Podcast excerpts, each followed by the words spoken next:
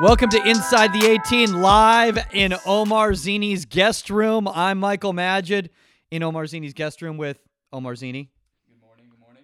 And live via Zoom, as always, is Trevor Styles. What's up, dude? You know what? The more we do this, the more I feel like it's Wayne's World. Like we're in his basement. Always is with you is Garth, is Omar.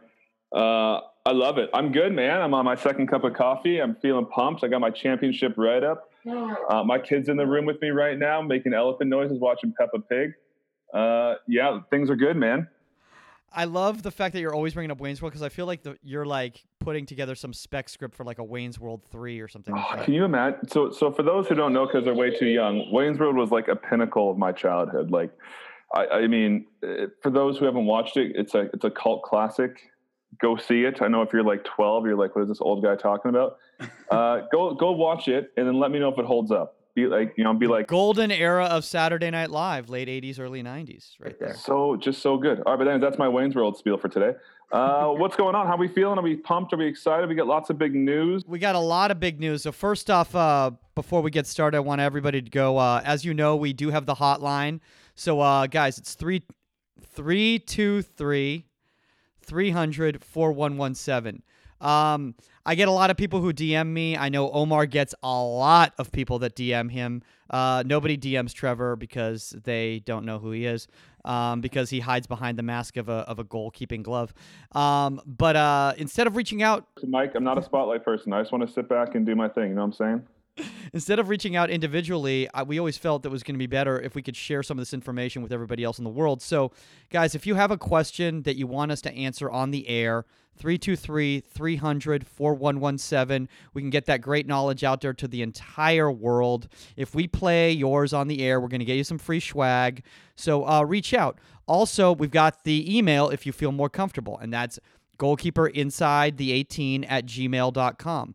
Again, same exact spiel. If we can play it, well, we won't play it. We'll read it. I guess. I guess we. I guess we'll read it. They leave a message, right? That's how it works. Yeah, they leave a message. Also, guys, iTunes challenge. Okay, iTunes challenge. Re reviews. Okay, we're at 19 reviews right now. We want to get to 100 by the end of the month, and then by that I mean 500.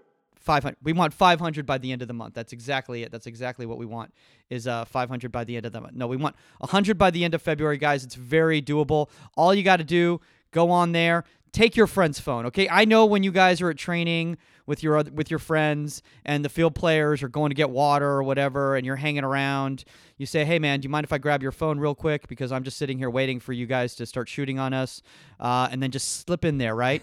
And just go subscribe and then put five stars and then write that review.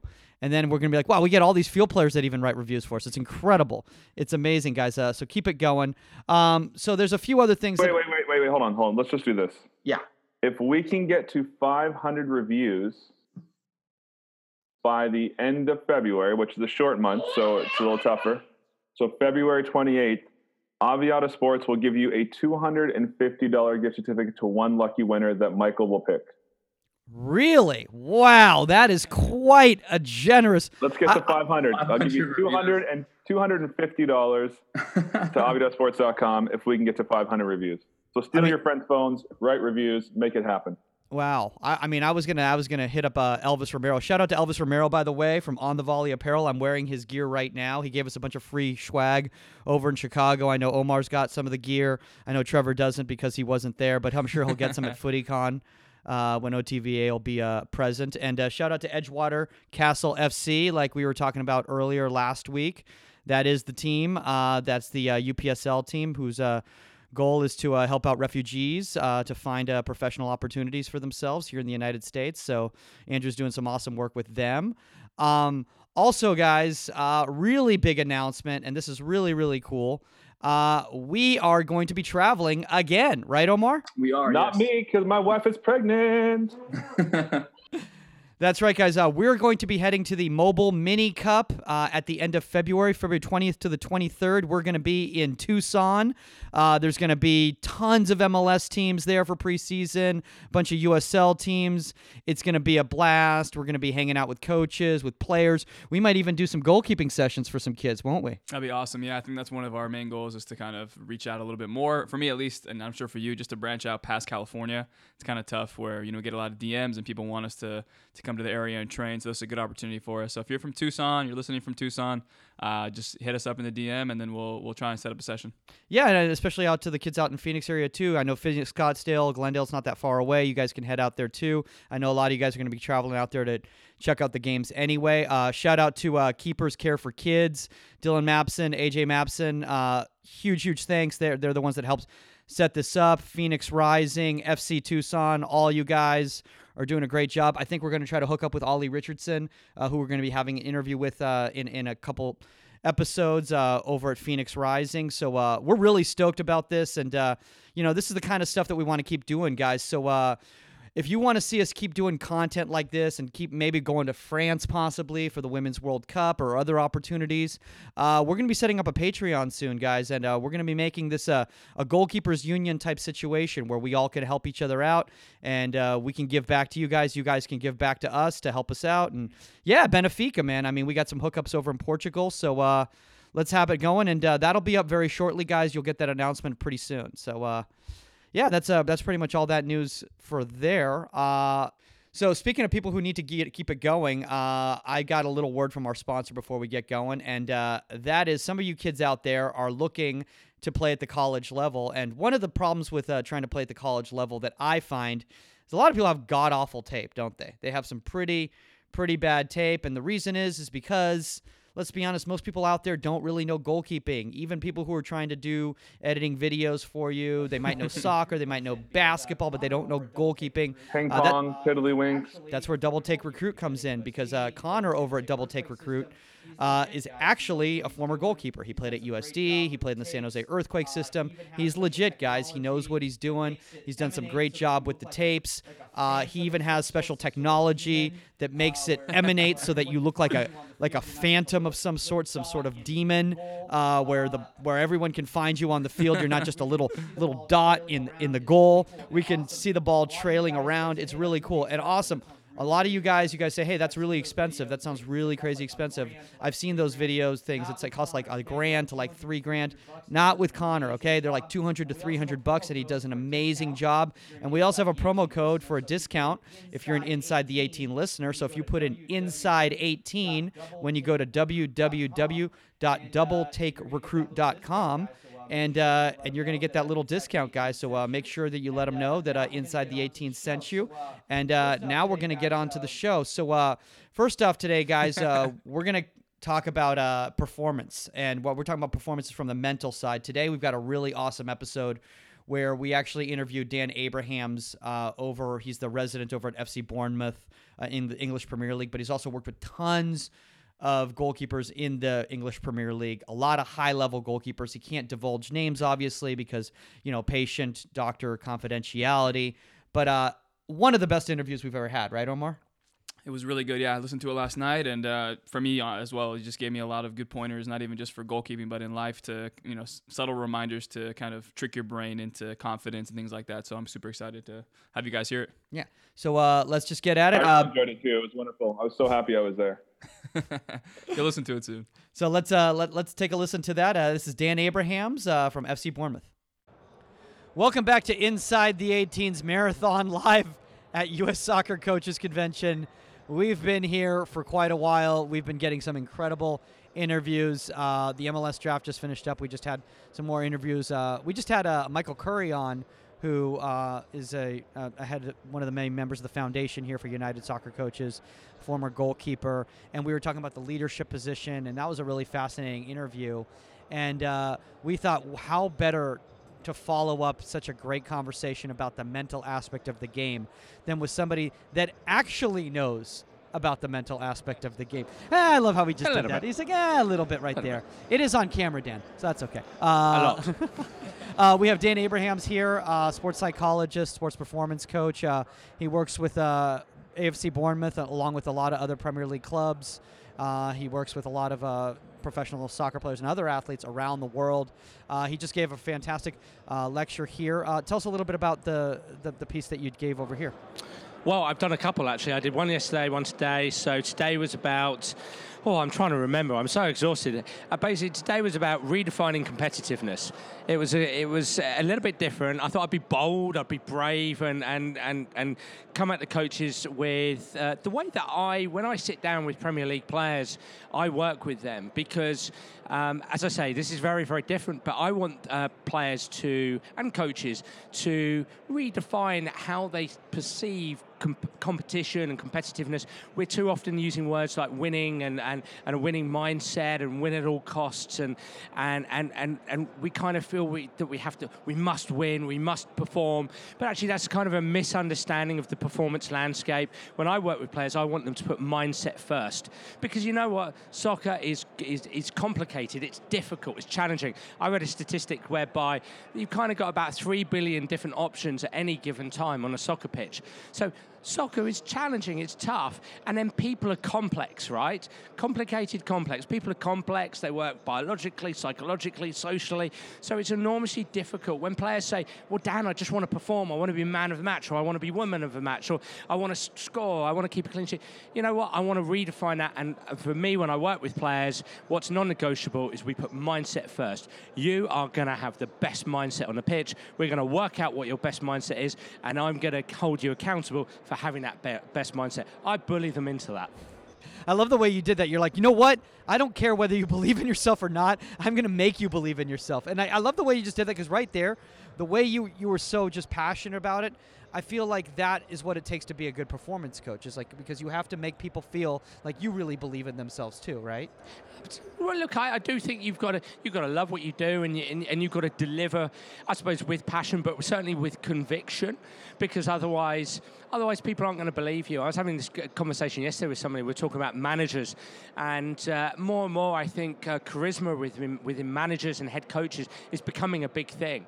You know, I think uh, I've watched, say, Jurgen Klopp in action when I was at Derby County, and Liverpool played Derby County a couple of years ago in the third round of the Carabao Cup, and boy, that guy has got this big persona. He's about seven foot five as well, which kind of helps. But he's just got this massive personality, and uh, he kind of looms there in the centre circle. Derby County were warming up, and he was standing there. He was looming, just looking, was staring at the players, watching warming up, and the players were like, "What's he looking at? What's he looking at? Is he trying to outpsych us?" You know. So I, I do think there is an element of um, of yes, there's got you've got to be authentic, but you've got to have charisma, or it, it's really advantageous, I should say, to have charisma. And I suppose in my in my profession, you know, look you've got to have the tools, you've got to have the techniques, you've got to know your theories and your methodologies and your formulas and all that jazz. You know, that's very important. That probably comes before the high fiving, but uh, for relationships, for closeness of a relationship, you know, you, you, you've got to have a little bit of personality there. And you're talking about personality, and one of the positions on the field that tends to have a lot of personality, especially in today's game, uh, they have a lot of flair. I mean, you're talking about an Ederson with the with the neck tattoo. I, I never would have attempted to do that. I, I still think it would look bad no, on me reckon, today. I could see you putting. You pulling could see me off. with the neck tattoo. I could see you pulling that off. I could see. Oh. I could see Madden with the neck tattoo. That that could definitely happen. Yeah. Uh, Mad McDonald, who's off camera, she's running the camera right now, so you guys can't see her on the camera, but definitely she could pull off the I neck can see that. tattoo. I can see Um, but how did you begin working with footballers and goalkeepers specifically when you're talking about big personalities? Well, look, I, I, I'll take you. I'll briefly take you way back when I, I, was a professional golfer. I was a very bad professional golfer. I didn't win any money, and uh, one of the reasons why I didn't win any money was because of what was going on between my ears. Basically, um, I was a right player, but I just I would stand on the first tee and I would see the, the water and the trees and the rough and the bunker, etc.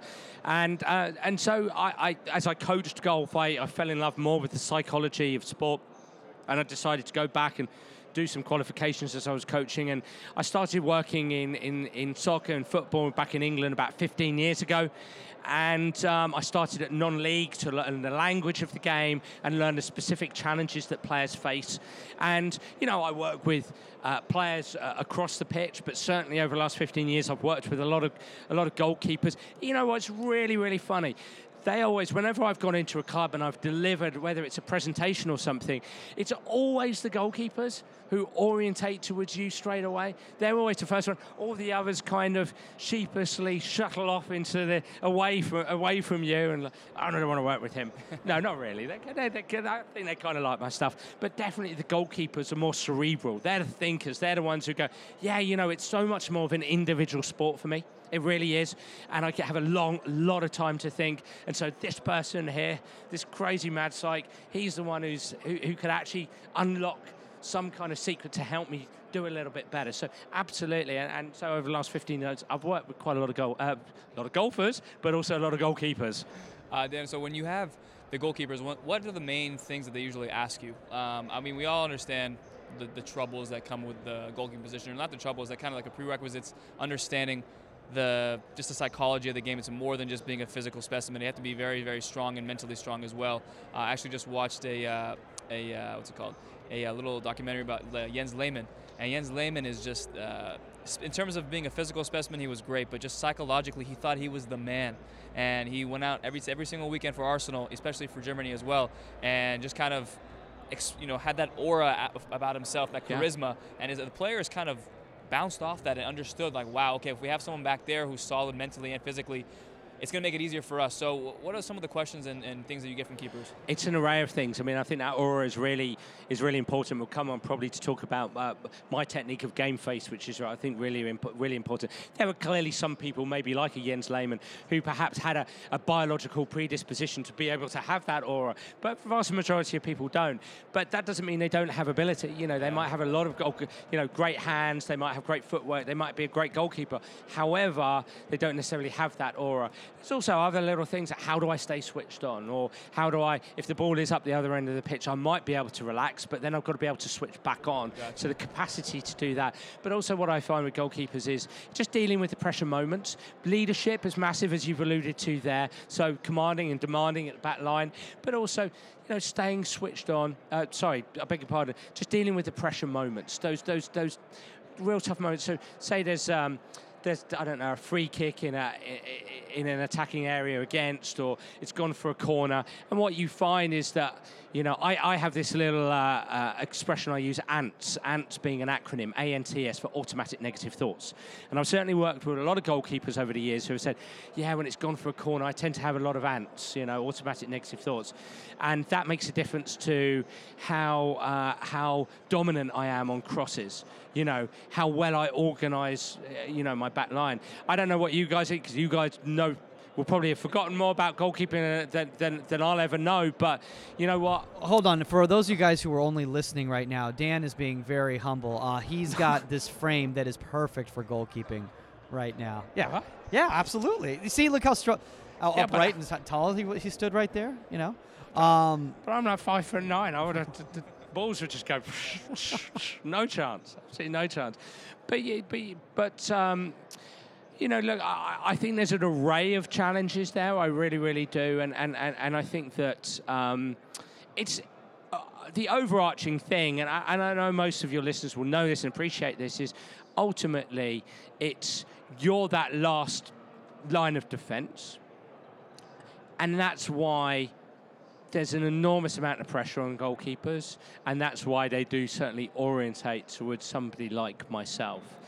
You know, and that's one of the reasons why we wanted to have you on because, you know, obviously understanding the role that the mental part of the game, you know, takes is is phenomenal, and, and obviously your your skill set and, and your knowledge of that but a lot of people out there may not have the resources to have a Dan Abrahams at their club. If you're a youth coach, for instance, and you're working with 10 year olds, your club's probably not apt to hire a sports psychologist to work with, uh, okay. you know, with the U10 team. Damn. So how can Dan's like, well, wait a second. I just had all these business cards here. I was going to hand them out to all these coaches I here. thought I was going to get some more business, but you just killed me there. No, no, no, no, no, no, no, no.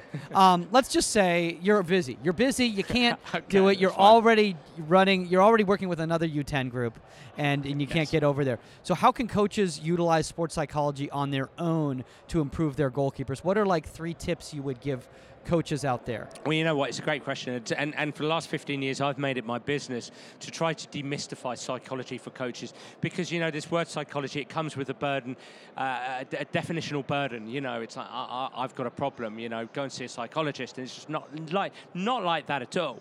You know, it's, it's trying to maximize performance, you know, trying to optimize performance.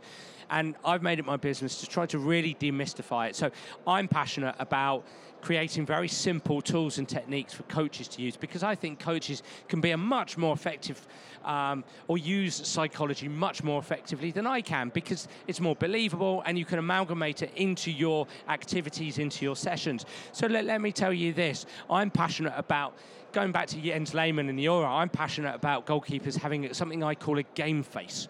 Something I call a game face. I'll give you an example of a game face of a goalkeeper who plays in the, I won't give us away too much, he's in the top two divisions in England uh, at the moment. Very good goalkeeper. And he, his game face is BC Neuer. BC Neuer. The B stands for brave, the C stands for confident, and Neuer stands for Neuer, right? Yeah, yeah. So brave, confident Neuer. Now, the way we come up with that is like this. You're not talking about Manuel Neuer, I'm assuming. So, oh, you were talking about in England. That's right. Okay. No, I'm not talking about Okay, Manuel okay, Neuer. okay, okay, okay. I'd like to work with Manuel Neuer, so if you're listening, then please give, just give me a shout, okay? But his game face probably won't be himself. I would love it if Bernd Leno's game face was brave, confident Neuer. That would be fantastic. Okay. So, okay. Well, let me tell you. We'll, we'll, we'll figure out if that's the right one for him because um, I. Let me tell you how we get there, right? So, you know, especially if you're dealing with a goalkeeper who's saying, "Yeah, I experience these ants, these automatic negative thoughts. I've got to be able to squash my ants better. You know, I just want to have that aura, be more confident." And it's like, right, okay, we've got to get to a position where you're developing that, you're creating that yourself, you're taking ownership of that. So the way we start like this is okay, I want you to tell me about you at your best. Think of your best game. Okay, so we're tapping into memory there. That's a massive tool in my toolbox as a psychologist memory.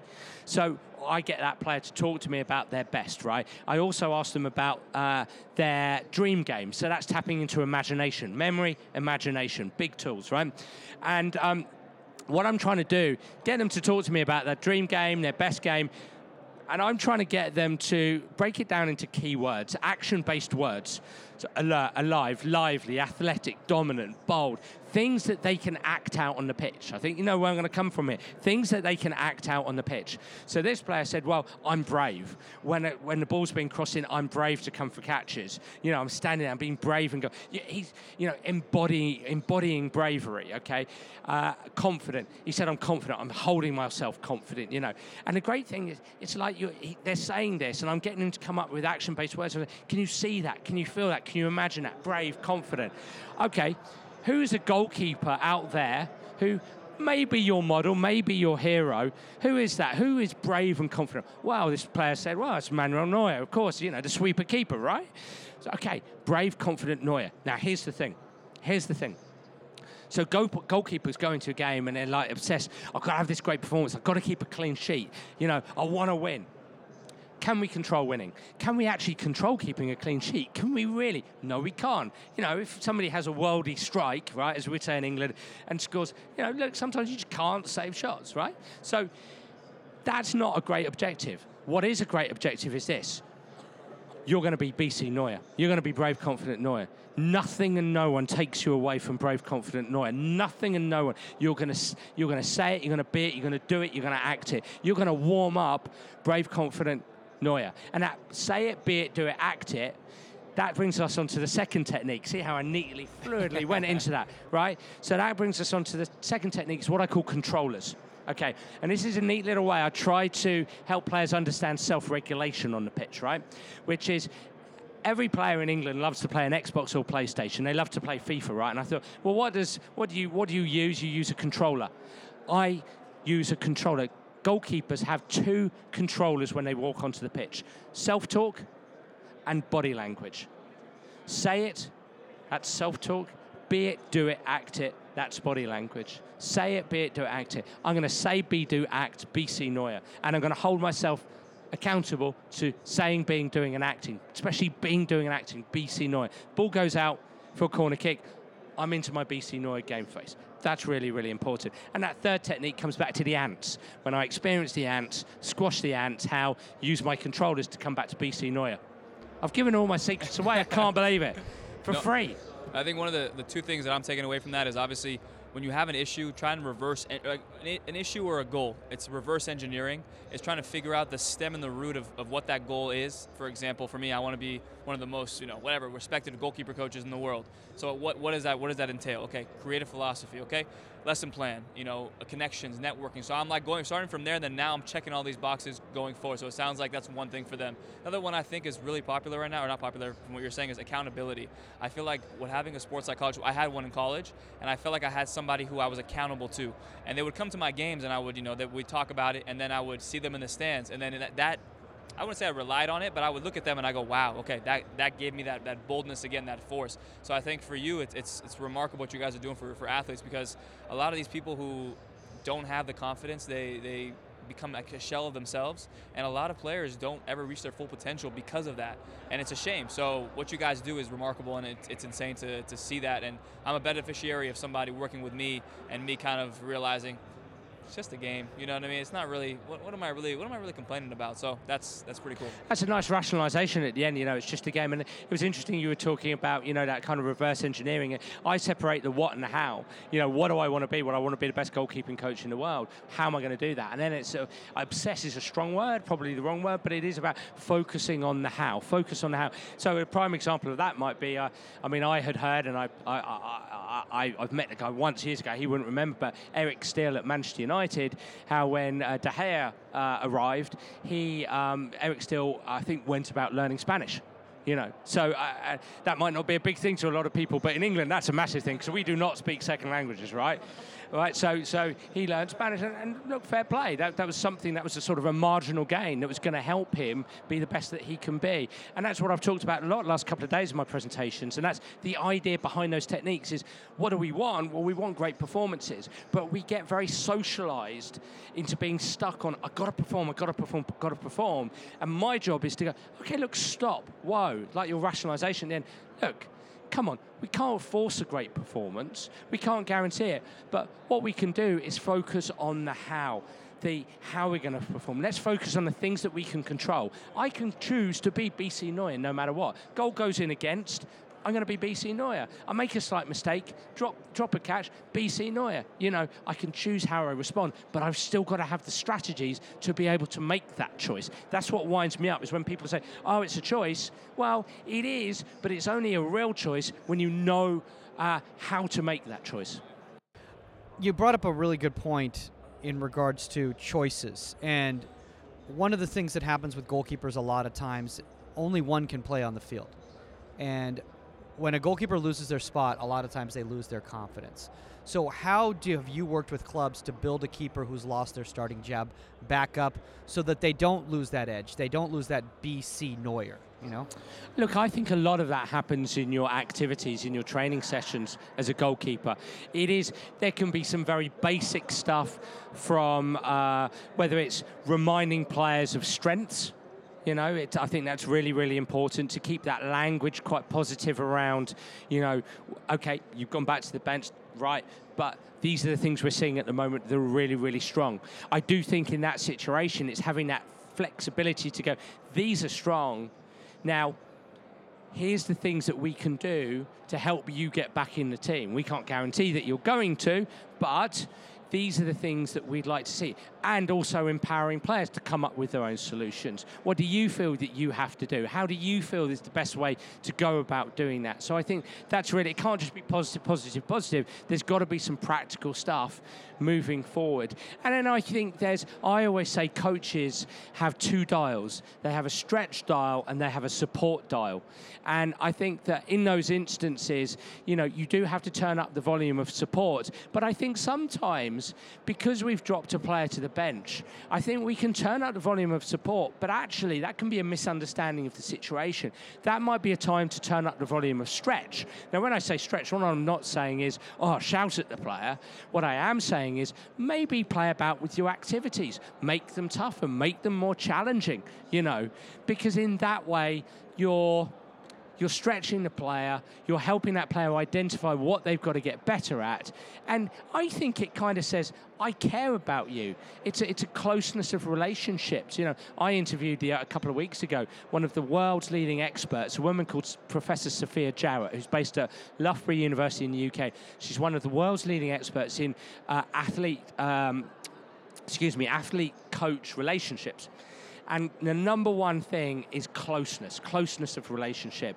And I think you show you care by helping that player break down their game, showing them what they've got to do to get better, empowering them to come up with their own solutions, solutions, solutions, if I can say that word, and then and then stretching them, stretching them in the training session. I think um, for personally for me, I've always struggled with like anxiety playing, and, and I realized from a young age just the term rationalization to me, and I, I say rationalization and perspective are the two uh, important ones for me. So perspective, obviously, not taking yourself too seriously, understanding like the perspective of where you are and the situations, and then rationalization is to me is like you know those voices in your head. So for me, I used to always get upset about certain you know little things. I make a mistake, and I You're hearing voices. no, not in a Well, I need to get my psychology shades long out of here. Wow. Well, No, I would I'm, get, I'm joking. um, but I would, I would start, I started realizing like, don't fight those voices. Start rationalizing with it. So instead of being upset about it, understand. Okay, yeah, I understand why those voices are there, or why, why, why I feel a certain way. Okay, got it. Now we'll meet halfway. Let's figure out a solution now. And uh, one of the speakers that I, I heard, uh, not here, but it's like a guy I listened to on a podcast. He talked about at the end of Eight Mile. In uh, you ever seen that movie? Uh, years ago, yes. Okay, so at the end of the movie, Eminem goes up in this rap battle against a guy, and essentially he goes up there and makes fun of himself. And the guy has nothing to say to him. He took all his ammo away. And so when I listen to this stuff, it's like when I start rationalizing things, I go, take the ammo away from the, the negative thoughts. And once you take the ammo away, you have nothing left. There's no, no what else do you have that's going to bring you down? And from there, all you can do now is reverse engineer and build, build, build. So I don't. So no, that, that's brilliant, and there's a couple of things I'd like to say there. I, I think it's, it's really, really important. I love the way you're, you're, you're very honest about your experiences, and I think what's so important moving forward in, in, in soccer and soccer culture is the importance of um, accepting vulnerability. You know, we all have a biological predisposition to having negative thoughts. It's evolutionary how we work. You know, if we didn't have negative thoughts, we would just do random things like jump in front of a bus. So it's how we function as human beings. So vulnerability, acceptance of vulnerability is very important in any coaching culture. And if you've got that silo of a goalkeeping coach and, and the goalkeepers, just make sure if, if, if, if your club isn't necessarily up with that, just make sure that you with your goalkeepers create that siloed culture of we're going to accept vulnerability here. One last thing I want to say about that is that, you know, I, I, that anxiety, again, I would simplify it in terms of its, its ants, automatic negative thoughts. You started to do a really good job of squashing ants. And I always say to players, look, your, when I talk to them about self talk, I, I, I, I help them understand it like this Your thoughts happen to you, you do your self talk. You, your thoughts happen to you, they, they're automatic, they pop into your head. You do your self talk so you can talk back to your thoughts. And one of the things I put on Twitter all the time uh, is, is stop athletes, stop listening to yourselves, start talking to yourselves. Do you like that? No, exactly what. That's exactly essentially what I was saying. But you. That was my favorite thing. Is like right now, is you just did that, and like Omar's like exactly. He's like, oh wait, I don't have the microphone. What do I do? What do I do? uh, grab it from Mike. Here we go. No, exactly. That's uh, to, to phrase it in the way you say it. It's, it's, it's perfect. I like Yeah. the way you articulate it too. Is a lot of kids, again, it's, you can go back and forth on this, but essentially you just summed it up really well. A lot of kids I'll don't know accept the how check to, at the end of the show. okay. a lot of kids don't know how to accept vulnerability. Um, Yeah. It is unfortunately the, the bravado. But that's the, a cultural problem, and it's no, it's a soccer, it's a sports problem. Yeah. Because we're in, we're so socialised in sport into thinking we have to have the musts and the authorising, and we must win, and it would be catastrophic if we don't, you know.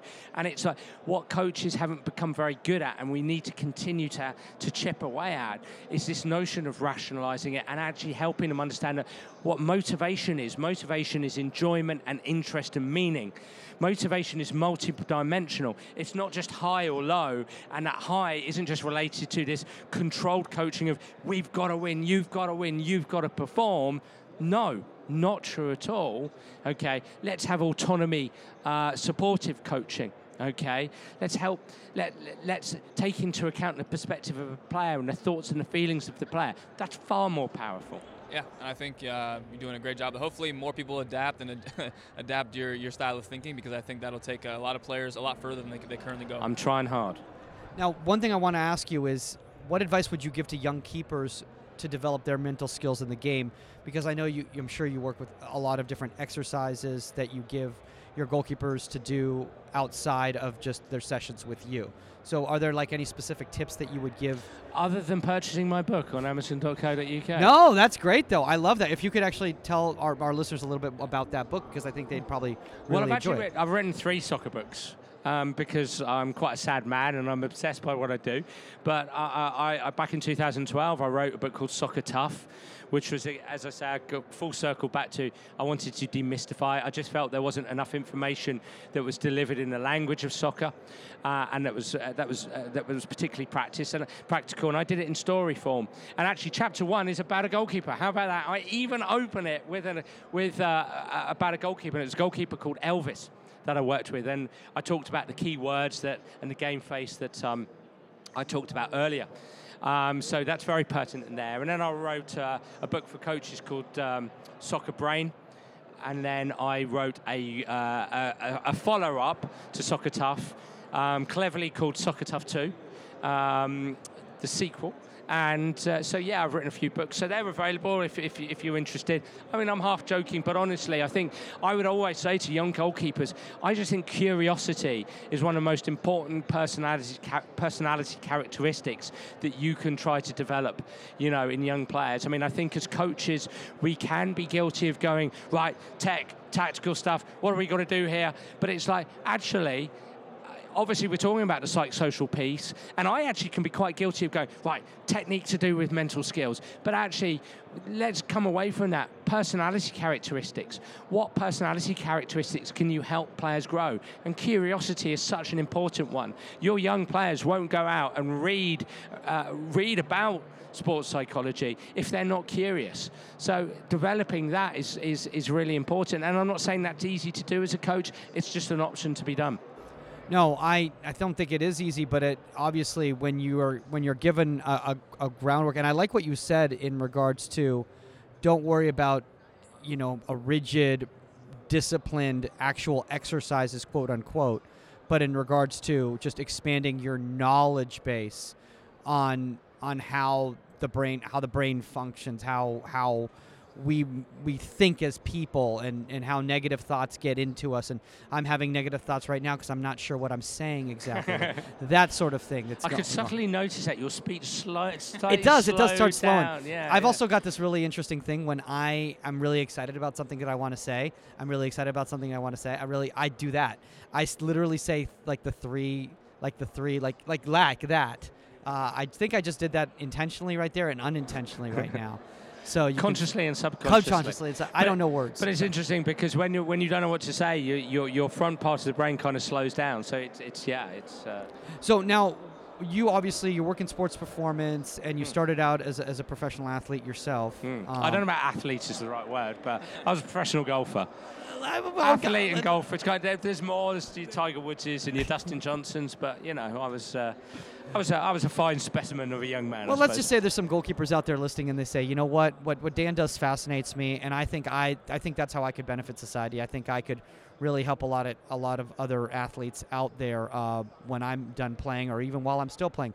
So if they want to get into sports performance, and maybe they're you know they're they're right now majoring in psych or anything like, what's what do you suggest they do to get into that field? Well, firstly, don't take away business from me. Okay. That's rule number one, because there's far smarter people out there who will be sports psychologists and clearly take away business from me. Uh, no, look, I think it's a look. You know what? I'm going to be 100% honest with you here. It's uh, it's a I, I love. I, I haven't worked since I've been 18 years old. It's amazing. You know, when I played golf and then I went on to coaching and then I I went on to being a sports psychologist. And so I I love what I do every single day. So it's brilliant. So I thoroughly recommend it. It is tough. It is challenging in as much as. Um, in as much as uh, you're always the bottom of the list in terms of clubs or organisations. You know, they never have the budget for it, or uh, or you're always the first one to go when they're cutting the budget. So just go in with your eyes wide open in terms of it's a wonderful profession, but it is challenging to, to find business. Um, I've had to be somewhat vociferous, good word, eh? Vociferous with my marketing efforts to uh, and writing the books and putting myself out there. So it is challenging, but it is rewarding. So look, all I can say is is do your education, you know, get your college degree, get your master's degree. If you want to be a, a, psychologist, a licensed practitioner, bear in mind I'm English and we have different rules over there, but I'm pretty sure it's the same with the States, is to be a licensed uh, practitioner as a psychologist, you've got to have supervision. Um, in England, you don't have to have a PhD, but you might have to in America. I'm not, I'm not 100% sure. Get your education. Um, go online, just Google it. Get put that process in, man. Do, do the how, you know, to see your marginal gains. And one thing I would say, actually, is when you're in the process of doing it, get out there. Uh, when you're doing your education, I should say, get out there and do it. Be honest. Don't don't don't be naughty. Say you're not a fully qualified, you know, registered psychologist, sports psychologist. But there's countless under 16s teams, under 14s teams, local high schools who couldn't afford the enormous fees that clearly I charge. Joking. I'm very cheap. They could, but but there's, there's a wealth of opportunity as long as you're honest. As long as you're honest and say, look, I'm not fully qualified, but I'm passionate about this. You know, I'm not going to talk about anything clinical because I'm not qualified to do that. But just some simple mental skills that there's not you cannot replace. Um, uh, um, experience because when you stand for the first time in front of that audience and you're like, I really don't know, I've prepared it, but I really don't know what I'm talking about, you know, or you do your one to one for the first time with a player, I really don't know what's going on here. My first one to one session was horrendous, you know, so. Um, yeah, uh, I, I, really wish stand-up comedians would do that. I really wish because I, I I do stand up comedy, as you're aware, and, yeah. and, our audience is aware as well too. And you know, when you're first starting out, nobody goes on stage and goes first off like, "I just want to let you all know before I start, I am not a professional comedian." Uh, so just bear with that, and uh, I'm going to continue on with my set. Um, no, what you're saying is absolutely fantastic because, like with stand-up comedy, it's it's a performance art where you need the training, you need the experience of working with others. Otherwise, you're never going to be able to get to the level of a Dan Abrahams, for instance, because you know it doesn't just happen overnight. Well, they could probably get way beyond my level, but I think it's interesting you're talking about comedy and it's a, it's a performance process and what a lot of people don't appreciate I think when we first emailed I said I've worked with uh, I haven't worked with lots of comedians but uh, a good friend of mine is a comedian and we worked on a game face you know, um, he was just starting out and it wasn't that he was overly nervous or not particularly confident. He just wanted to be better. He wanted to be a better performer on stage. He wanted to deliver better. And he came up with a game face. Can't remember what it was now, but it was just a couple of action based words that he wanted to come out there. And if he perceived, and you must have experienced it, if you perceive the audience, your brain is hammering away going, oh my God, they're not getting this to be able to come back to your game face, to stay persistent, that's got to be a big thing, right? And it, it just takes it for me it, a lot like just goalkeeping. It takes years of experience of being in that situation and trial and error. And you know, one thing that I suggest to anybody out there who uh, wants to become a better performer, whether it's as a goalkeeper or as a stand-up comedian, is uh, do it in an international setting where. And I'm not joking. I know, I know this sounds kind of funny what I'm saying it, but I, I, I run a comedy show in an international setting with people from all over the world who a lot of times, you know, English is not their first language. Most of the time, English is not their first language, and I have to find ways to communicate with them for them to understand the story that I'm saying. And if you can do that from a stand-up comedy setting or a coaching setting then or a sports performance setting then you're really starting to understand human beings and and and how people behave and how people uh, communicate with each other so I, I really that that's the advice that's worked for me. And I honestly, running that little comedy show in the international hostels benefited me in all walks of my life. I didn't even know how to speak to uh, people until I started doing that, as Omar can attest, right? Uh, you, can't, you can't pass the mic to me on that. Uh, but no, Dan, that was everything you said, and I'm, I'm sure this is probably one of our, our most liked and most watched uh, episode because just bringing people who have the minds like you, who are very passionate about that kind of stuff, is huge, especially for goalkeepers where a lot of us don't really want to admit that we have vulnerabilities or even have you know those those uh, confidence issues. But I know for a fact that a lot of a lot of goalkeepers are playing at probably 60% of what they can actually play at, and having a breakthrough, a mental unlock like this is, is key to, to reach that full potential. So thank you. No, no worries. And I have to say that as, as I've been practicing my own techniques for the last about half an hour, because as I said to you at the beginning, or before we went on air, that um, I'm suffering from a bit of man flu. So I'm, I'm half. I do apologise to the audience because. But you had your you had you had your BC Neuer face on. You, I, I, I don't know about BC Neuer because I know I've been leaping out of my chair, but I was kind I was trying to have a game face that was stopping me coughing, having a bit of water, and actually looking half decent, you know, on camera. So I So, do apologise for it if, if, dishevelled. if there are any groups, any clubs out there, or or or individuals out there who, who are interested in your services, where's the best place for them to reach out to you? Hey, look, just go on my website, danabrahams.com, uh, or reach out on Twitter, which is, I'll give you my soccer one because I've got about 45 others because I do other sports, but Dan Abrahams at Dan Abrahams77. Dan, Abra- uh, Dan at danabrahams.com is my um, my email address. So yeah, that's me. Awesome. Uh, well, Dan, thanks a lot for being on Inside the 18. You can reach me at LA Goalkeeping Academy or at Michael Majid. You can reach Omar Zini at Pro GK Academy underscore on Instagram and in all social media fronts in some Pro GK Academy a format of some sort. I can't remember them all off the top of my head. Uh, that's all the time we got. We've lost our brains. We're out. Later. And we're back. That was incredible, man. I mean, Dan Abraham's just a wealth of knowledge, isn't he? Yeah, he is. Again, guys, like we said, um, I hope you guys took a little bit away from it. I'm sure coaches as well. Hope you guys took a little bit away of how you can kind of, you know, if you're not a goalkeeping specific coach and you're just a head coach for your team, you can kind of help out your goalkeeper kind of gain that confidence and uh, instill that within them so they can show up every weekend for you. One thing I really liked what what Dan does is first off he keeps it light, he keeps it fun, but the information is so specific and so interesting. In fact, I've actually been using a lot of the advice that he's been giving uh, with my own uh, my own kids, you know, my own clients that I that I work with. And uh, to be honest with you, I actually used it um, with my audition yesterday.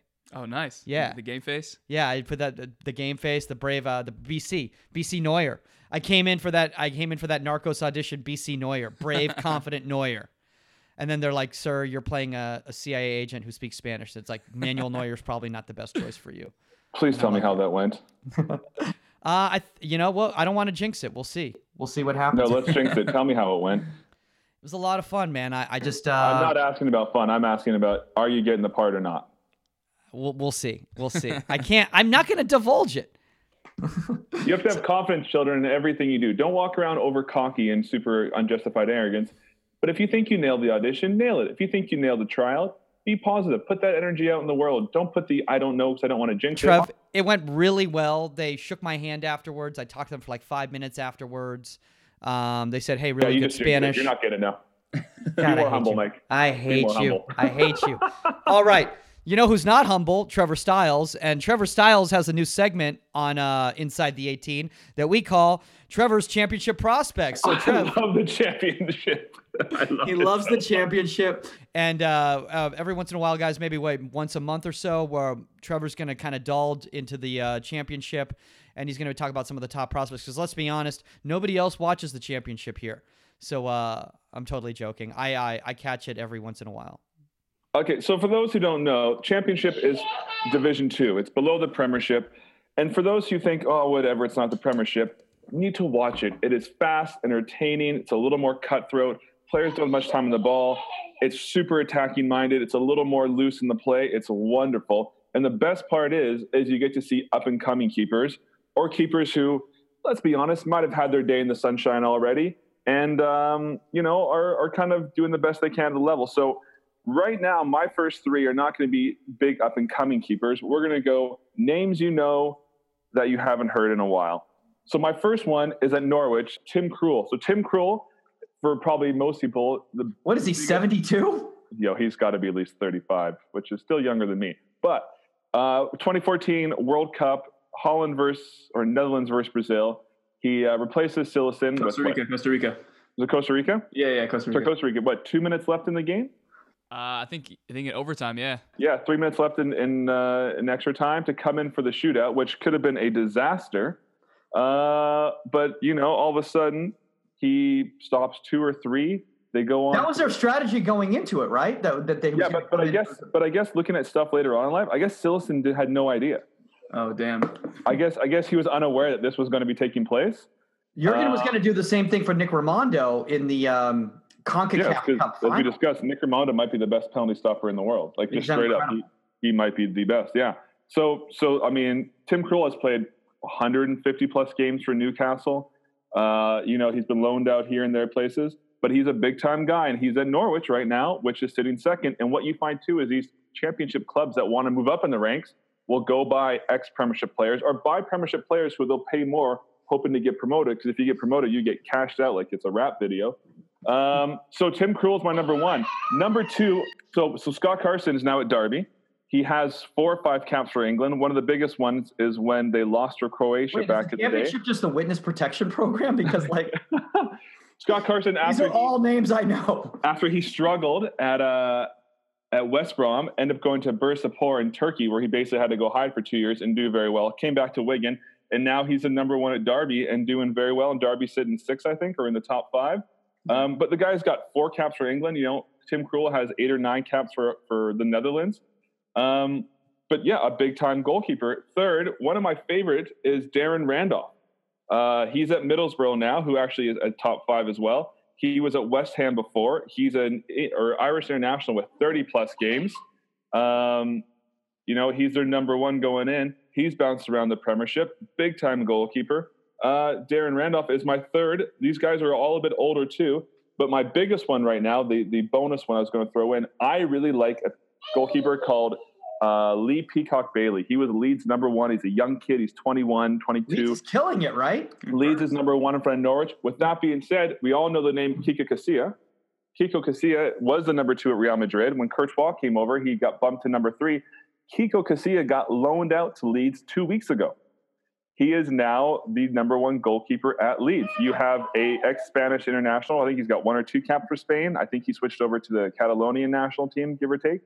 Uh, but you have Kiko Casilla now playing in championship. These are four big name keepers who've been at big clubs at either, you know, as Kiko Casilla, Real Madrid and La Liga, who's played Champions League games, who's played league games for Real Madrid, and three ex Premiership goalkeepers who could find themselves still there, who are all actual either Euro Cup or World Cup veterans as well. Now, now, for some of those kids out there listening who who are not familiar because uh, they've you know they're a little bit younger, Leeds used to be a big time club uh, in in England. Leeds uh, was a historic club. But they had old guys like Mark Viduka, they had Paul Robinson in goal, they had Nigel Martyn. They were a big time, big time thing over at Elland Road, and I have a very soft spot for them. I'd love to see them back up. Yeah, uh, that's my that's my championship of the week keepers. Three big time names. Throw Kiko Casilla, which I think is a hilarious thing for a La Liga keeper to go to the championship. That doesn't happen very often.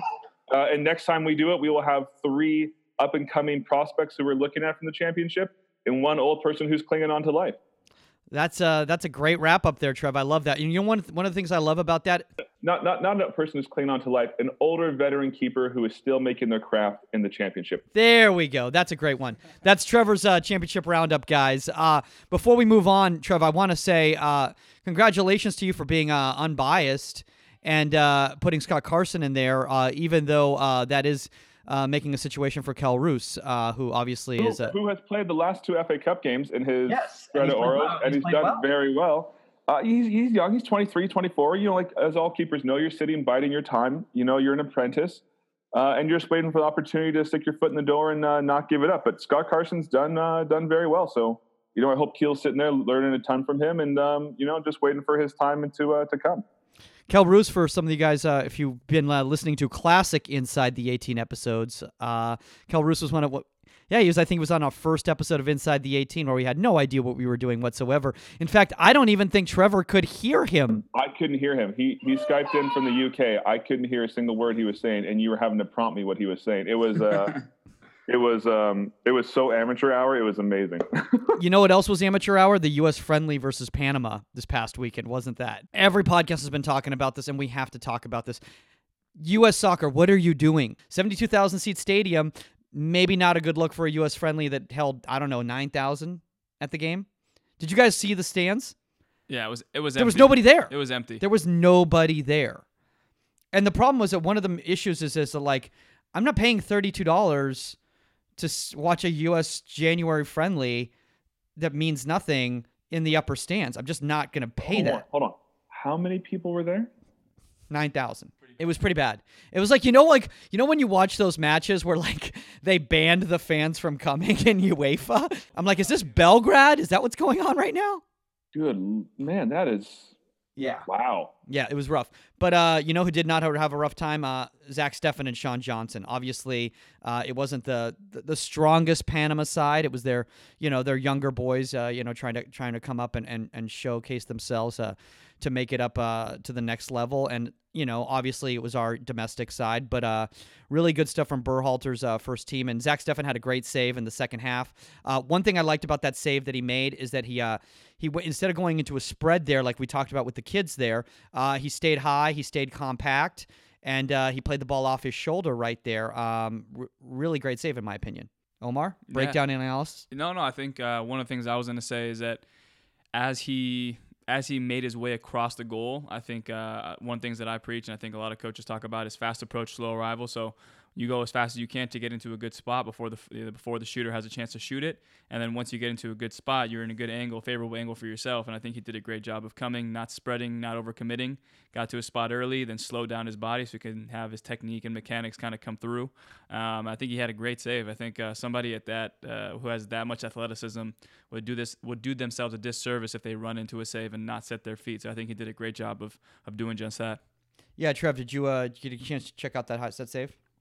You know, I, I didn't get to see it, but I, I, I do love the fast fast approach slow arrival. I love the. I mean, that's one of the things when we tra- I train kids is that, especially in a second save situation, it's that you need to get there as quick as you can, which allows you more time to set Yep. and be and be in a better balanced position to make a save instead of the running keeper save where you're getting caught off guard. And I think that's such a big point of the get there as quick as you can. It gives you more time to set, relax into the save, get your angle on point, uh, and, and make a big save. I, you know what, the more the more he's doing his thing, the more he's getting game experience at this level, the more I really feel that he could be the next in line to to emulate how Tim Howard was, to, to Yeah. emulate a career like that. I, I think he has all the natural abilities. He has the athleticism, he has the drive, determination. You can see he's focused, and I think the more time he gets uh, in that you know top end game experience, that he really is honing that craft and you know becoming that more consistent keeper, which you really need at that level. Uh, sure, you guys. I didn't know if you guys saw this, but I was uh, looking for some content last week, and I was on ESPN FC, and they had an interview with Zach Steffen. I think after one of the uh, one of the camps. It was on a Saturday before the Sunday game. And did he reach out to you and say, Omar, what should I say? Uh, no, no. So he they interviewed him, and with the interview, they overlaid some highlights. And in the highlights, you know, uh, it was just it was keeper making two saves. So I was like, okay, obviously the guys are going to be putting Zach Steffen highlights over Zach Zach Steffen commentary. So I go online, I screen screen recorded, I, I put it on my channel, and I said Zach Steffen's looking great in goal. He's gonna have a great game. And then Zach Steffen commented, he goes, "Bro, that's not me. That's Alex Bono." That's hilarious. And Uh, and uh, I I DM'd him. I'm like, "Hey, bro, you don't don't lie to me. Is, is that you or you're, you're you're not kidding? It's Alex Bono. He's like, yep, it's, that's not me, dude. And I'm like, oh my god, because it, it was so quick. It was from behind. You could see they kind of have like the same shape haircut. So it looked like I, I saw that, and then, then I saw your comment of, "Hey, uh, follow up. That's actually not Steffen. That's Alex Bono." I, I love the fact, Trev, that right now we're on video and we can see you with that self journal. That's that's my favorite. I'm looking at something important. I can tell. uh, let's talk about let's talk about the other keeper that came into that game. By the way, that's a we- that was a weird substitution pattern that instead of give splitting halves with them, uh, Sean Johnson just came in.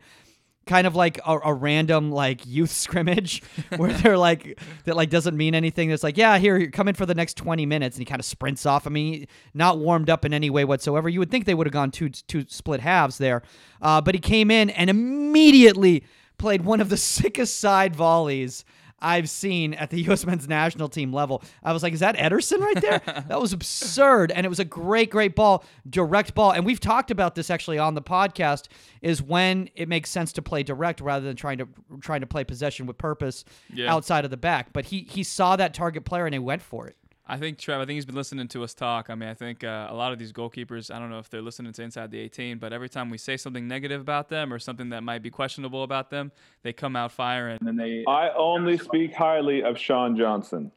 No, I know you do. I think it's been me who's kind of been questioning him. I think we say, I mean, he's he has this uh, he has this reputation, kind of like Karius or Mignolet, where it's you know they do really Good job Leave for. that to Nihat Haller. Let's let's be honest. Yeah, exactly. That's what I'm saying. Like they do really well for a good amount of time, and then all of a sudden you're just saying, you know what? I'm just waiting for that mistake. Yo, they got to be listening because you're right though. Every every time there's a comment that's not negative but just a analytical viewpoint, let's call it, um, for nice terms. Uh, they go and they, they go and uh, make us look ridiculous. Yeah, so Carlos Cordeiro, if you're listening right now, that means that there's going to be 80,000 people at this weekend's friendly for the U.S. soccer match against Costa Rica because of what Yeah, I, I don't said. know about that. We'll Okay. see. Yeah, no, but I think Sean Johnson. I think um, what you start noticing, even let's say I want to compare it to the NBA, but you see some guys in the NBA who they're not they're not shooters like a Rondo or those kind of guys, and then everybody lets them shoot. And nowadays they're going into the offseason just taking a bunch of bunch of shots.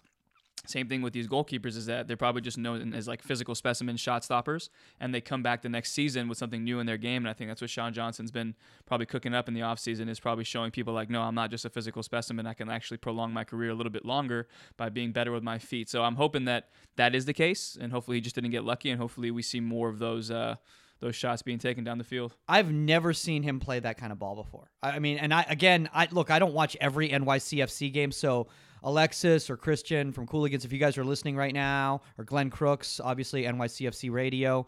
Uh, if you're if I'm wrong, please let me know. But I've never seen that play before from him. No, we'll see. We'll see what that's, that's what I'm saying because they just got a guy. Uh, uh, Luis Barraza. oh my God, thank you, for Luis Barraza. He's knew- only I my knew his name. Facebook friend. I knew his name. Omar. I, I just I have a terrible memory. we so had no him on the anybody. and we got an interview coming up with him, by the way, guys. we guys. do, but he has great feet. He we talked about it. He was telling us that he's just been working on his feet since he was a kid. So I mean, uh, You know, even the it's video great posted- feet. Who are we Not talking Michael? Imagine.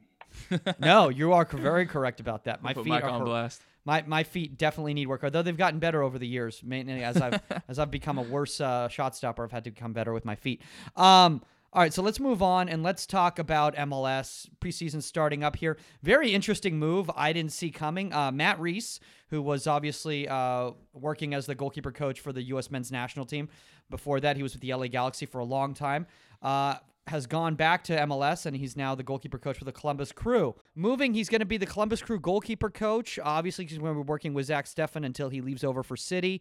Um, is this a lateral move? Uh, is this a, a step How'd Onstad backwards? going then. How do you feel? Pat Onstad, um, I believe he's taking a higher level position, technical director, something like that. So Interesting. Yes, but uh, but let, let's talk about this. So, for an, for a international goalkeeper coach who's been coaching at the at the international level, for them to go back to MLS to become a goalkeeper coach, is this a step back or is this just a lateral move? I don't think it's a step back personally because I feel like they're not training as often with the national team. So I feel like to perfect your craft, to be better at what you do, you got to train every single day. And I think with the MLS, you're training you know every single day type situation. So I think if I were him, I'd be happy because I get to do what I do, what I love a lot more often, and probably do a lot more of actual work with the goalkeepers to see them progress and uh, mature. So I'd pr- I'd say it's more of a step up for me. Trev, Yeah, I mean, Om- Omar's right. It's such a not erratic, but you know, non-scheduled U.S. thing where it's here, it's there, especially in the early years where it's not World Cup qualifying. Even when it is World Cup qualifying or you know Concacaf, you're still bouncing around from time to time. I think it's nice to be in a situation where you're in a full league schedule, daily routine. Um, Omar's right; gives you more time to hone your craft, and and maybe he's using this as a launching pad for something else. Maybe he's looking to do this and then maybe even follow Steffen where he goes. Um, next City goalkeeper coach Matt Reis, guys.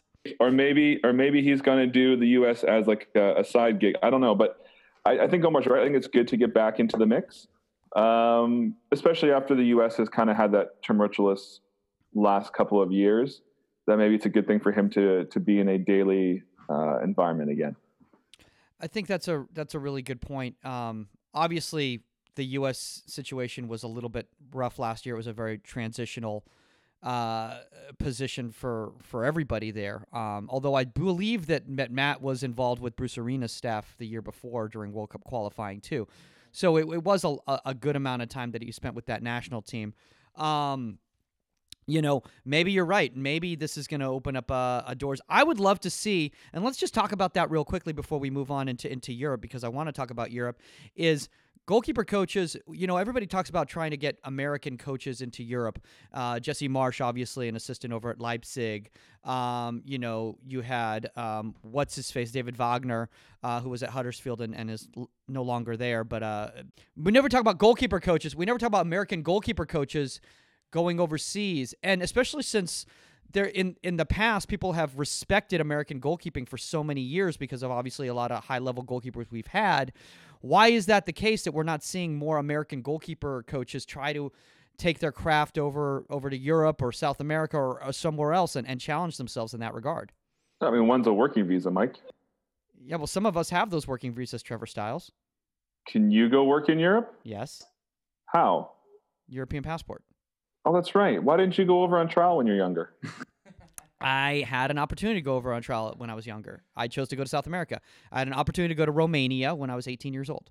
That sounds nice. Yeah. I don't think a lot of people have those passports. I don't think a lot of people can get those working visas.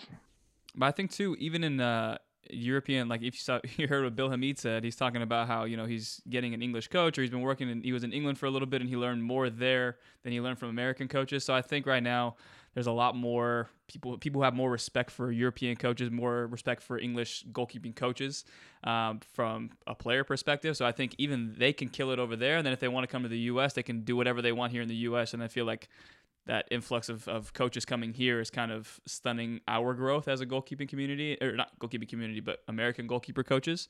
Um, but at the end of the day, I mean, that's my goal is one day to be in London and hopefully with Arsenal or something one day. We'll see. That's that's hopefully I change that narrative. That's See that, uh, Mike? That's called confidence, Mike. That's that brave, confident Neuer that Dan Abrahams was talking about. Speaking of uh, of Arsenal, uh, actually, you know what? Let's do this first before we go into that because this game just happened this past weekend, and then we'll talk about this week coming up. Um, let's talk about that Chelsea Bournemouth game yesterday uh, because Artur Boruc, who, uh, speaking of older goalkeepers, killed it yesterday for Bournemouth. Uh, had an exceptional save in the first half that that kept basically was I think it kind of was the tipping point that kind of took the game because I think Chelsea was like, "Oh, we didn't score on that one. Oh my gosh!" And then Bournemouth was able to go on the assault right there, and nobody saw this. You know, Sarri's having some issues right now, but uh, nobody saw this four 0 uh game happening, and uh, I think it would have been a very different game if that if that goal had gone in in that first half. But Boruc, I mean, pulling off a very unorthodox save, wouldn't you say? Yes, I think uh, in terms of, I mean, even even we saw this past weekend, or uh, sorry, even from this past weekend, Zach Steffen against Panama was 1-0. He makes that save, and you have same thing here. The game could easily flip. So I think um, the game it turned, went from 1-0 to 4-0 pretty pretty quick. So I think uh, that save was huge, and it definitely tilted uh, things in the momentum for Bournemouth. And I think that's a a big sign for a lot of goalkeepers that even if your team's up 1-0, stay in it, stay in it, and you never know what what save will uh, will create for your team. So. And I also want to bring this up for any goalkeeper coaches, young goalkeeper coaches listening right there. I see a lot of you guys, and I'm not going to name names or whatever, criticizing kids for making uh, improper technique saves. And uh, all you're doing is breaking down the confidence of the of the young goalkeeper there, because uh, at the end of the day, it's about keeping it out of the net. And yes, this wasn't the prettiest looking save. Uh, he might have been uh, too too high. Uh, that's why he had to reach back for that shot. Um, but at the end of the Stayed day, out of the net. Exactly. At the end of the day, it stayed out of the net, and that's that's what matters right there. So praise your kids, even if you think it looks sloppy or if it looks shoddy. You know, especially at the younger ages, guys. You got to build that confidence with them, and then uh, and obviously, you know, Bournemouth was very. You know, high on Boruc for making that save right there. He felt that presence from everybody, and uh, and, and it led to a, a confident second half from uh, from Bournemouth. Did yeah. Yeah. So let's talk about this weekend before we wrap up, guys, because I, I know, Omar, you've probably got to get to Cal State LA. Trevor, uh, you've got to uh, talk about elephant noises with your daughter. Yeah, I'm um, gonna go for a coffee. Again, great dad. Uh, let's talk about the big matchup coming up this weekend that, uh, let's just be honest, Omar, you're a little bit of a homer on this one. It's uh, Yes. City Liverpool. No, City Arsenal. Oh, sorry, sorry, City Arsenal. I'm sorry, City Arsenal. Um, and uh, City of Liverpool was obviously the big matchup in December that was for for the top in the league. This one is to make sure that Arsenal uh, gets a nice solid Europa spot. No, I'm kidding. uh, totally kidding, sort of. Anyway, uh, what are we expecting from this game right here? This is Leno versus Ederson. Uh, thoughts? Uh, Trev, you can go first, and then I'll, I'll finish it off. What do you think? I like Bernd Leno. I uh, I think if he can get a nice consistent run going on, that he really could be the the keeper of the future there, uh, and and find you know some roots and, and ground down and you know have a place to call a career. With that being said, I think uh, Ederson is that keeper who really could at some point be a top three in the world. I don't think he is now, um, but I think as he hones his craft, and I think Man City is a great place to do it with the distribution he has with his, you know, let's call it the new improved uh, Valdés original sweeper keeper. Um, because let's be honest, Valdés was that before Manuel Neuer. Valdés was just an incredible sweeper who happened to go in goal uh, for his most of his career. Uh, I, I think Ederson can really be. It's it's wonderful seeing two keepers, and you get to see it all the time, battle against each other. Especially when I think they're different keepers. I think they have different strengths. Um, I think they they analyze and play the game differently. So it's really cool to see when they play in a big game. Um, you know what their style is like and uh, and how that style fits into the league, right? Because different leagues we discuss have have different attributes that different keepers are going to do better at. You know, I think Navas is brilliant in La Liga. You send him to the UK. To be honest, I'm Omar. I hate to say this. I think he'll struggle for the first little bit. I agree. Just because I, I don't think it's his league. I think we discuss all the time. You know why Casillas never came over is because I think he would struggle. Yeah, you know, look, one thing uh, I thought Bernd Leno, I thought he was great at Leverkusen. Um, I thought the move for Arsenal was going to be solid. Uh, I expected him to usurp Cech uh, very quickly. Um, obviously, it's not. Sorry, sorry, Omar. It's not a top three team in the EPL right now. Um, but it's Unai Emery's first year there. I think he could develop something there. Uh, I think that Arsenal supporters need to have patience because I feel some of them have have gotten a little hard on on Leno, but they were just hard on Cech, and now Leno's the starter, and everyone's you know, what, what do you want, guys? What do you want? It's gonna it's gonna take time. It's no one knows what they want. They just think keepers should be awesome all the time, and when you make a mistake, oh my god, your striker go misses the net three times, it hits him in the face on a cross and goes in. They're a hero. You let one goal in, that's kind of like, well, the defender should have done more. Maybe he could have got a better hand, but uh, you're the scapegoat, and uh, the club hates you it's a it's a tough one. Do you know who is a top three team though in the Premiership right now? Who? Tottenham Hotspur. Hold on, hold on, hold on, hold on, hold on. Trev, before we go into that, there's been quite a little, little bit of a struggle going on with Spurs lately. Okay, there's a lot of injuries going on. It's going to be very difficult for them to keep that top four form, and Lloris is going to have to come up big in this uh, this last uh, third of the season uh, in order for them to get a Champions League spot. Mike, all we have is today. Tomorrow is just a possibility. Okay, so right now they're sitting top three a meteor could come hit us and destroy half the planet, but you know Tottenham would still be a top three in the last year of Premiership. Got, I'll get back. I'll get back to the uh, Arsenal City, but I have a quick question. I have a quick question for Trevor. Uh, Trev, I've been watching that guy Gazzaniga play, and he is good. I don't know if he you didn't get back to me. I'm a little disgruntled about that. So for those Uh, who don't know, when Paulo Gazzaniga was a U23 at Southampton, he wore Avidas. Uh, then he went to Spain, where we didn't have stuff going on at the moment there, um, where we actually had a lot of stuff going on prior, but we did in the time, so we couldn't kind of keep it going. And now that he's at Tottenham, which is some of you who may know, club of uh, my love, um, I've been trying to get in touch with him to get him back in Avida, which probably would cost a lot of money. I know, honey bun. Um, but uh, he hasn't got back to me. But yeah, he's he's good. He's always been good. He is Argentina's future number one. He has to be. He's 20. He's only 27 now, and if you guys haven't seen him play yet, he has like the same audacity with distribution as Ederson does. So I think every time he gets the ball, he's looking for that home run hit. And I mean, as a fan, I love it, and as a goalkeeping, as a goalkeeper who likes doing those side volleys, who's who's big on distribution, I just it, it adds a different dimension for him. Likes doing side volleys. Omar, you have 75 tutorials on side volleys. I've never seen any goalkeeper coach who does more videos on side volleys It's than the you. trend. It's the trend right now. So a lot of people are asking for it. So I, I you know, I show them how to do it, and and it takes a lot of practice. People but what they want, Mike. Yes, And and by the way, kids kids out there who are listening, uh, watch his videos on side volleys because a lot of you guys, what your goalkeeper coaches are teaching you as a side volley, is just a side punt. It's not a side volley. It, there's a very big difference with that.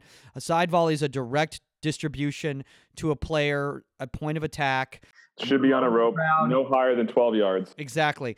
To the feet. Otherwise, if you're lobbing a ball, you might as well just put, have a straight on punt because you're doing the exact same thing, lift, leaving air underneath the ball, which is allowing time for the other team to organize and get underneath the ball. Just kick it in your own net. Just, just, just save your team the time and just kick it in your own net. Um, so good stuff, guys. Well, uh, I believe that's all the time we got for Inside the 18 One today. thing I got- oh, hold on. Omar, for the first time, wants to keep the show going as Quick. opposed quick. Okay. no, go. no, I just I didn't say anything about the City game versus Oh, yeah, yeah, uh, yeah, yeah. Arsenal. No, Yeah, I- yeah, yeah. Like Uh, you guys said about Bernd Leno, I think he's he is the future, and I think we need to give him some time.